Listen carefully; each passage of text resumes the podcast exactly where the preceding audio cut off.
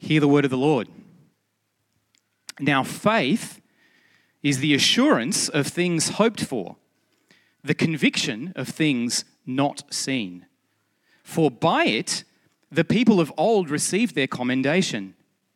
By faith, we understand that the universe was created by the word of God, so that what is seen was not made out of things that are visible. By faith, Abel offered to God a more acceptable sacrifice than Cain, through which he was commended as righteous, God commending him by accepting his gifts. And through his faith, though he died, he still speaks. By faith, Enoch was taken up so that he should not see death, and he was not found because God had taken him. Now, before he was taken, he was commended as having pleased God. And without faith, it is impossible to please him. For whoever would draw near to God must believe that he exists and that he rewards those who seek him. By faith, Noah, being warned by God concerning events as yet unseen, in reverent fear constructed an ark for the saving of his household. By this, he condemned the world and became an heir of the righteousness that comes by faith. By faith, Abraham obeyed when he was called to go out to a place that he was to receive as an inheritance. And he went out, not knowing where he was going. By faith, he went to live in the land of promise, as in a foreign land, living in tents with Isaac and Jacob, heirs with him of the same promise. For he was looking forward to a city that has foundations, whose designer and builder is God. By faith, Sarah herself received power to conceive, even when she was past the age, since she considered him faithful who had promised. Therefore, from one man, and him as good as dead, were born descendants, as many as the stars of heaven, and as many as the innumerable grains of sand by the seashore. All these died in faith, not having received the things promised, but having seen them and greeted them from afar, and having acknowledged that they were strangers and exiles on the earth. For people who speak thus make it clear that they are seeking a homeland. If they had been thinking of that land from which they had gone out, they would have had opportunity to return. But as it is, they desire a better country, that is, a heavenly one. Therefore, God is not ashamed to be called their God, for he has prepared for them a city. By faith, Abraham, when he was tested, offered up Isaac, and he who would receive the promises was in the act of offering up his only son, of whom it was said, "Through Isaac shall your offspring be named." He considered that God was able even to raise him from the dead, from which, figuratively speaking, he did receive him back.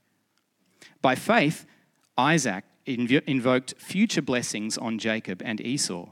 By faith, Jacob, when dying, blessed each of the sons of Joseph, bowing in worship over the head of his staff. By faith, Joseph, at the end of his life, made mention of the exodus of the Israelites and gave directions concerning his bones. By faith, Moses, when he was born, was hidden for three months by his parents because they saw that the child was beautiful and they were not afraid of the king's edict. By faith, Moses, when he was grown up, refused to be called the son of Pharaoh's daughter, choosing rather to be mistreated with the people of God than to enjoy the fleeting pleasures of sin. He considered the reproach of Christ greater wealth than the treasures of Egypt, for he was looking to the reward. By faith, he left Egypt, not being afraid of the anger of the king, for he endured as seeing him who is invisible. By faith, he kept the Passover and sprinkled the blood, so that the destroyer of the firstborn might not touch them. By faith, the people crossed the Red Sea as on dry land, but the Egyptians, when they attempted to do the same, were drowned.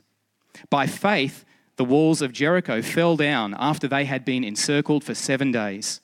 By faith, Rahab the prostitute did not perish with those who were disobedient, because she had given a friendly welcome to the spies. And what more shall I say? For time would fail me to tell of Gideon, Barak, Samson, Jephthah, of David and Samuel and the prophets, who through faith conquered kingdoms, enforced justice, obtained promises, stopped the mouths of lions, quenched the power of fire, escaped the edge of the sword, were made strong out of weakness, became mighty in war, put foreign armies to flight. Women received back their dead by resurrection. Some were tortured, refusing to accept release, so that they might rise again to a better life. Others suffered mocking and flogging, and even chains and imprisonment. They were stoned. They were sawn in two. They were killed with the sword. They went about in skins of sheep and goats, destitute, afflicted, mistreated, of whom the world was not worthy, wandering about in deserts and mountains, and in dens and caves of the earth. And all these, though commended through their faith, did not receive what was promised, since God had provided something better for us, that apart from us, they should not be made perfect. Therefore, since we are surrounded by so great a cloud of witnesses, let us also lay aside every weight and sin which clings so closely, and let us run with endurance the race that is set before us, looking to Jesus, the founder and perfecter of our faith, who for the joy that was set before him endured the cross, despising the shame, and is seated at the right hand of the throne of God. This is the word of the Lord. I wonder, what do you find hardest uh, in the Christian life? I look around here and see lots of parents of young children. And I remember when I, I had young children, we got four kids, Rachel and I, um, and they're all sort of teenagers now. And um, I remember when they were young, the two hardest commands I found to obey were be patient and do not murder. I remember saying that to a group of, there's all these sort of Fijians there, and I thought, they're going to murder me after this for saying that. And I talked to them afterwards, and I said, I was really worried that you're going to murder me. And they're like, oh, no, we love our kids, but we want to murder them as well. And now that I've got teenagers, uh, the temptation is even greater. I wonder what you find the hardest. I think, as I go on in the Christian life, I think it's persevering, it's keeping going, it's keeping trusting Jesus, obeying him, because I feel like the longer I live, the more more people I see sadly give up on Jesus. I, I think of childhood friends, kids from youth group, members of my family, or even people from the Bible college I went to that have given up on Jesus. For some, it's intellectual problems. For some, it's moral failures. For others, life just becomes too much. It's too much. It just following Jesus is just too hard. What about you? Uh, are you tempted at times to give up on Jesus? Well, if you are, I want to say that you're not alone. It's not abnormal. Now, there may be... I remember... Uh, preaching on this at a, at a church, at our church actually, and a lady came up to me afterwards and said that you're being too negative, and I feel it's my pastoral obligation to come up to you and tell you that you're being so negative. And I listened and felt like um, doing something that was not godly, um, but um, but she's right. For some of us, following Jesus Is a, is a delight. And I remember my grandmother, every every Sunday at church, she would say to the minister, isn't it great to be a to be a Christian? Uh, and that's that. And some of us are like that, but but I reckon for all of us, there'll be points in our life where we are tempted to give up because it's hard. It's a battle. We, we battle. We've got the world around us, uh, which seems to be moving more away from Christianity every day. We have our sinful nature within us. Uh, we have the devil whose life, in, whose goal in life is to cause us to fall. The, the pressure we face is enormous. But we're not alone in this struggle. It's a struggle that's been going on for Christians throughout the ages. And the Christians in the first century were going through this struggle as well, that the writer um, of Hebrews is, is writing to them. They also shared this struggle. They too wanted to give up on Jesus. Their particular struggle was that to be Christian meant that they were going to suffer more persecution, and the real temptation for them was to go back to Judaism because life would be so much easier. But the writer of the Hebrews wants to persuade them again and again that no, don't go back. Stick with Jesus. Chapter after chapter, he tells them that in Jesus they have everything they need from God. Jesus is God's final word. Jesus is God's final salvation. And that Jesus will soon return to bring salvation to those waiting for him. And so in chapter ten of Hebrews, verse thirty-six, he says to them, you need to persevere, so that when you have done the will of God, you'll receive what he has promised. He urges them to keep going. Why? Because Jesus will return and Jesus will bring salvation. It's imperative, it's, it's vital, it's life and eternity critical that they keep, don't give up on Jesus, because Jesus will return. And in chapter ten, verse thirty-seven, because for... in just a little while, he who is coming will come and will not delay.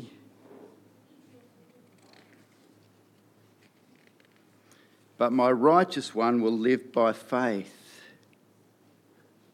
The overarching reason that, that is that the truth and reality is Jesus is going to return. It's not that we follow Jesus because it's fun or, or hip or trendy or it's a, a good lifestyle choice. It's because it's the truth. Jesus is going to come back and bring salvation and judgment.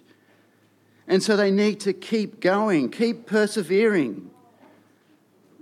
But how is the question? How are they to push on? How are they to keep going when it's so hard and painful and it's a struggle? Well, before I tell you the answer, I want to ask you another question. How does a marathon runner who's absolutely exhausted at the forty-kilometre mark keep going those last two kilometres? I work with uni students when they've, done, when they've got their five thousand word essay and they've done four thousand words. How do they keep going? Or a mother who's in labour and she's been in pain for five hours. How does she keep going? I want to suggest it's how we keep going in any endeavour when it gets hard. It's we look to the goal. We think just only two kilometres to go, or we might just think one hundred metres, another one hundred metres, or we just think a thousand words, or this child will be so worth this pain I'm going through now. It's focusing on the goal that keeps us going. It's thinking, meditating, remembering, being reminded of why we're doing this. And that, I want to suggest, is what he says in Hebrews chapter eleven, verse one. Faith is the confidence or assurance of what we hope for and the assurance about what we do not see. I want to suggest that they were to, they were they looked forward to their goal, to their hope. And that's what we're to do as well. That's what it means to live by faith. It's to look forward, to trust, to believe, to live for what we don't see now, but we know that God has promised. Faith is being sure, confident of, of our hope and certain of what we don't see. Being sure and confident of that. Now, faith, unlike a lot of people think, faith is not opposed to reason, but it is, a, it is in contrast to sight. Faith is, It's something we don't have yet, we don't see, but we have confidence that it's going to come. And so we're to be sure and certain of that. And it's the glorious hope I want to suggest. It's a glorious hope that Jesus Christ will return. And for those who long for that day, who love Jesus, who are trusting in him, he will take them to be with him in his glorious new heaven and earth. We're to be sure and confident of that hope. And so he says in chapter ten, verse thirty-seven, "For in just a little while, he who is coming will come and will not delay. But my righteous one will live by faith. And I take no pleasure in the one who shrinks back, but we do not belong to those who shrink back, are destroyed, but to those who have faith and are saved." Can I ask you, are you sure and confident that, that God will fulfill his promises and that Jesus will return? Or if you're like me, is it something you've forgotten about? Well, we're to be sure and confident of that. I want to suggest, I think for most of us, I may be wrong, and forgive me if I am, but I think we often don't think much about Jesus' return. Uh, I know that's my case. I reckon it's a bit like this. Imagine you win a great prize. You get this, uh, the N T News puts on this competition, and it's you can you get, let's say, fifteen thousand dollars spending money. Uh, you've got three weeks and they'll pay for flights wherever you want to go in the world. So you've got this, you can go anywhere you like in the world. You've got your fifteen thousand dollars spending money. We'll make it U S. Um, and so you, you win this prize. You're so happy. You spend months and months thinking about where you're going to go, planning it all out so you make the most of these three weeks. And you, you've worked out you're going to ca- travel to fifty-seven countries and you're going to see everything and you're going to spend all the money. And now imagine the day arrives and you're so excited, you've packed your bags, you've got your passport, uh, you've got all your gear. You turn up to Darwin Airport and you've got a couple of hours to wait. And while you're waiting, you start to, you know, you get a coffee and then you go look into the in that in that sort of bookstore and you think, gee, this is pretty nice here at Darwin Airport. I'm just going to stay here for three weeks. It'd be crazy. But I want to suggest that's what we're like with heaven. We we forget the real goal, the real destination. We get so caught up in the here and now. I think sometimes heaven's like a, it's in the background. It's a bit like an insurance policy that you've got your car insurance and your um, your house insurance and you've got your, your eternity insurance in there that you you pull it out when you need it. But it. It's not to be in the foreground, it's to be something that's in the forefront of our minds. We're to be proactively thinking about it and sure and confident of that, meditating on it. And often when we don't, God in his kindness often causes stuff to happen that reminds us of it. Someone will get sick or, or some, some uh, tragedy or some challenge or some trial, and it's God's kindness to bring us back to remember, to put our hope and focus on heaven. I can't remember who it was, but one of the Puritans used to spend an hour a day meditating on heaven. So how are we to persevere? The answer is by faith. It's by looking forward to God's what God has promised us. Well, to encourage these uh, the, the Christians that are going through these trials, the writer of the Hebrews Uh, spends a whole chapter on faith, describing the men and women of faith and who kept going.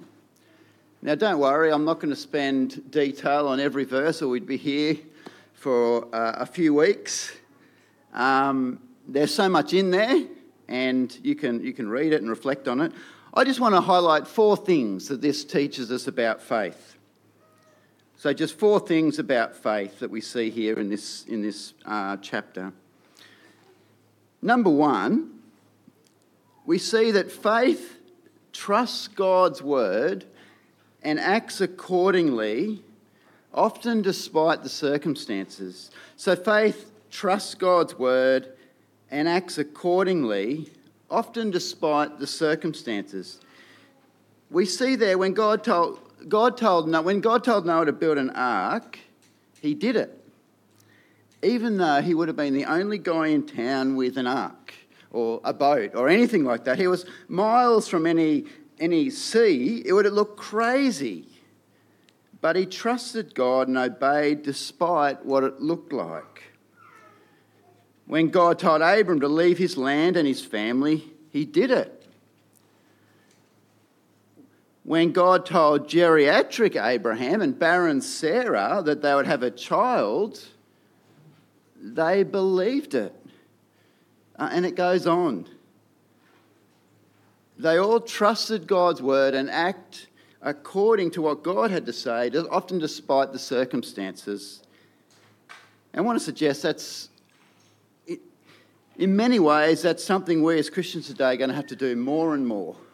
As our culture, society moves away from Christianity and those the values that we share, we're going to look weirder and weirder and stranger to those around us. But faith trusts God's word and acts in light of God's word and, and it responds to that, not what those around us think. And so when we struggle with that, remember these guys. Remember Noah and his ark and how stupid he would have looked. Remember Abraham and Sarah in their retirement village waiting for a child. So that's the first thing. Faith offers, faith trusts God's word and acts accordingly, often despite circumstances. Secondly, faith offers no guarantees in this life. In this life, living by faith offers no guarantees, no certainties of a good, happy, pain-free life here and now. Let's just look at the first three men of faith and listen to what happened to them. The first one is Abel. Abel had faith, and what happened to him? He died. Abel had faith and he died. The next guy, Enoch. Enoch had faith and he didn't die, went straight up to heaven. And then thirdly, Noah. Noah had faith and everyone else died. So that pretty much covers all the different circumstances. For some in this chapter, they trust, their trust in God led to great, uh, great things in this life. Have a look at verse thirty-three.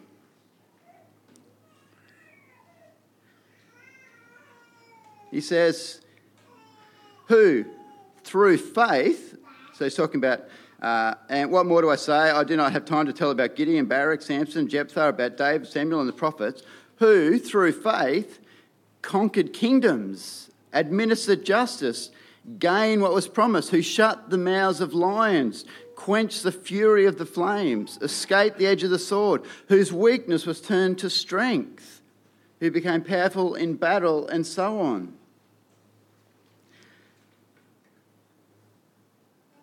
So for some, they conquered. Some closed the mouths of lions. Some, uh, even the smell of smoke wasn't on them when, when they went into the fiery furnace. But for others, things didn't turn out quite so good.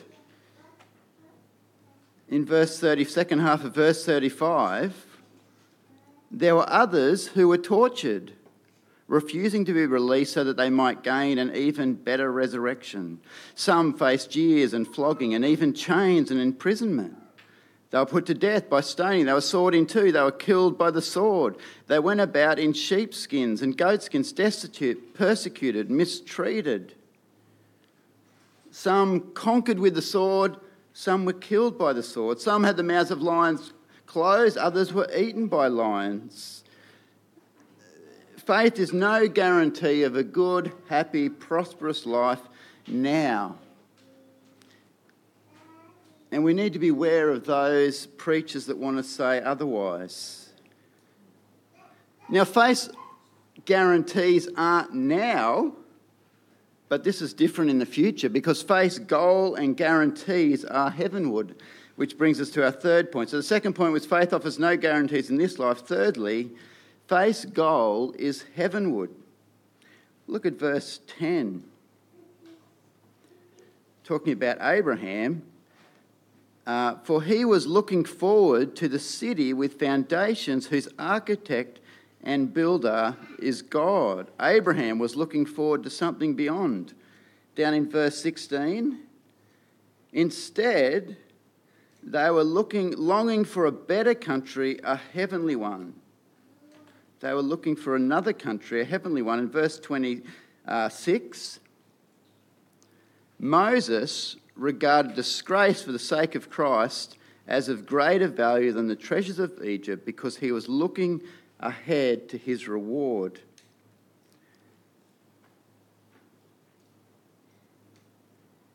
And thirty-five, the second part there, there were others who were tortured, refusing to be released, so they might gain an even better resurrection.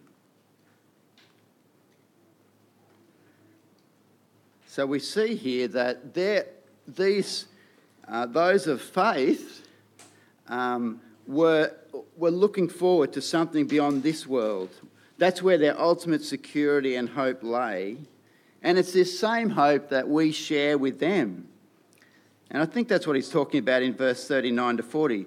These are all commended for their faith, yet none of them received what had been promised, since God had planned something better for us, so that only together with us would they be made perfect.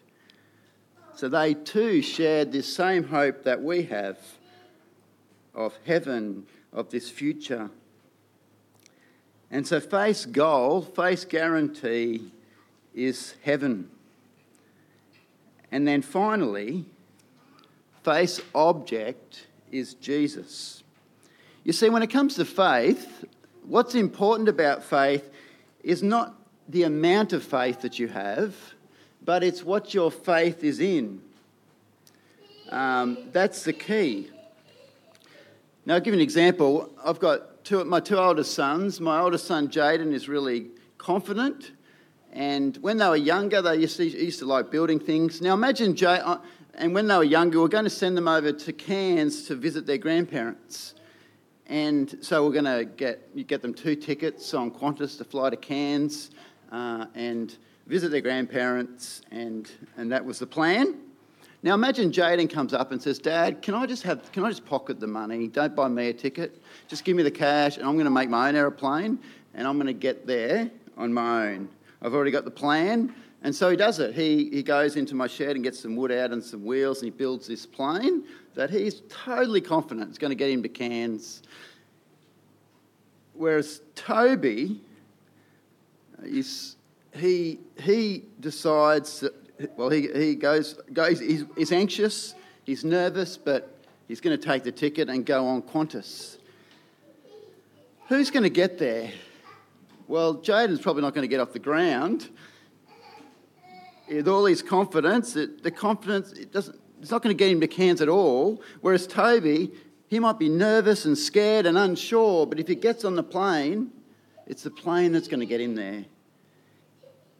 And it's the same with us. It's not about how much faith we have in Jesus.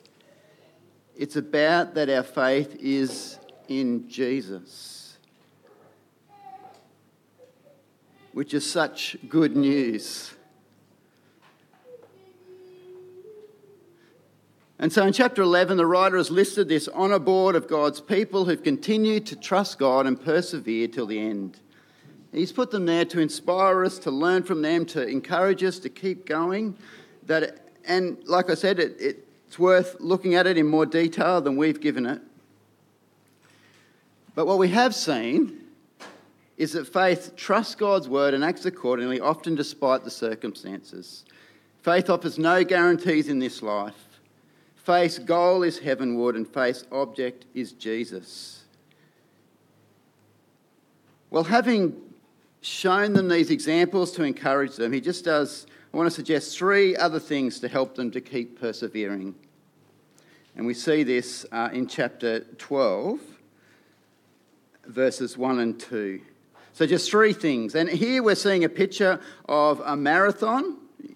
Since we're surrounded by such a great cloud of witnesses, let us throw...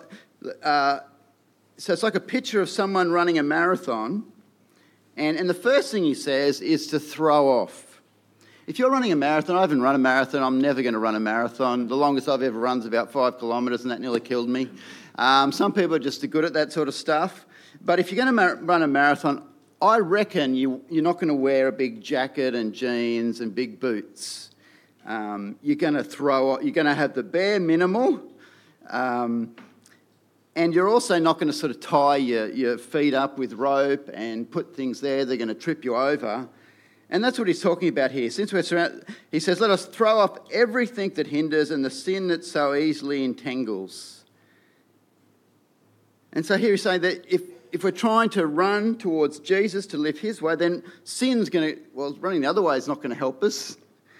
But also there's things that aren't just sin. There's also things that hinder us, um, that can just sort of hinder our walk. And there's a lot of things like that, isn't there, um, in our culture? A lot of things that, they're not sin in of themselves, but they can just hinder our devotion. I, I know for me, you know, a lot of the, my phone and a lot of the, Uh, so, some of the social media and different things there, they're not, they're not bad in of themselves, but they can hinder us. There's a whole lot of things that can, can hinder our devotion, can hinder our walk. And certainly sin does not help us in our walk. So he's saying, first thing we've got to do is throw that stuff off. Secondly, we're to run. Or we're, let us run with perseverance.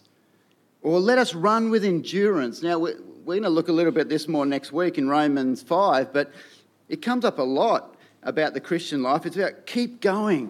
It's hard. It's going to be painful. Keep running. If you're in a marathon, how do you keep going? You, well, you've got to keep running. Keep running through the pain. It's going to be hard. Keep going. And then thirdly, so we're to throw off everything, run. And as we run, as you look ahead when you're running, we're to look ahead to Jesus. As in verse two, fix our eyes on Jesus. Now, we're not to fix our eyes on Jesus as our example. He doesn't say that here. As the one we've got to copy. He's not saying that here. But instead he says, the pioneer and perfecter of our faith. Why do we look to Jesus? To remember Jesus has authored, pioneered, perfected this faith for us because we can't.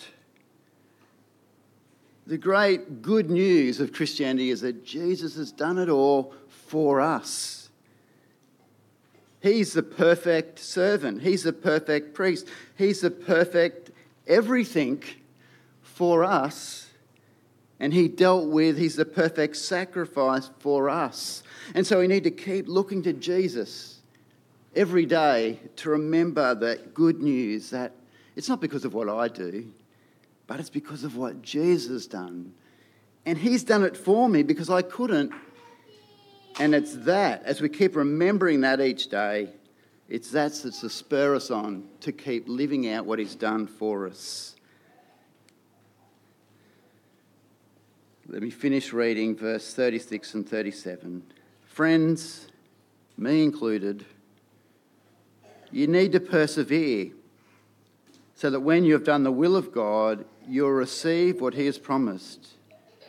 Because in just a little while, he who is coming will come and will not delay. But my righteous one will live by faith. Let's pray. Father God, thank you uh, for this chapter and these examples that you give us to help us. I do pray for us that you might help each one of us uh, to keep going. Those, particularly those that are really struggling, help them to also know that you're with us. You're with us in the struggle. You go before us. You hold on to us. You carry us when we can't. Help us to support one another, encourage each other in this, and by your Spirit strengthen us in this and help us to keep looking to Jesus and remembering what he's done to free us, to forgive us, to make us Make us your children. and to rest in that and rejoice in that, and in your power to seek to keep putting one step forward, to keep enduring as we long for his return. And we pray it in his name. Amen.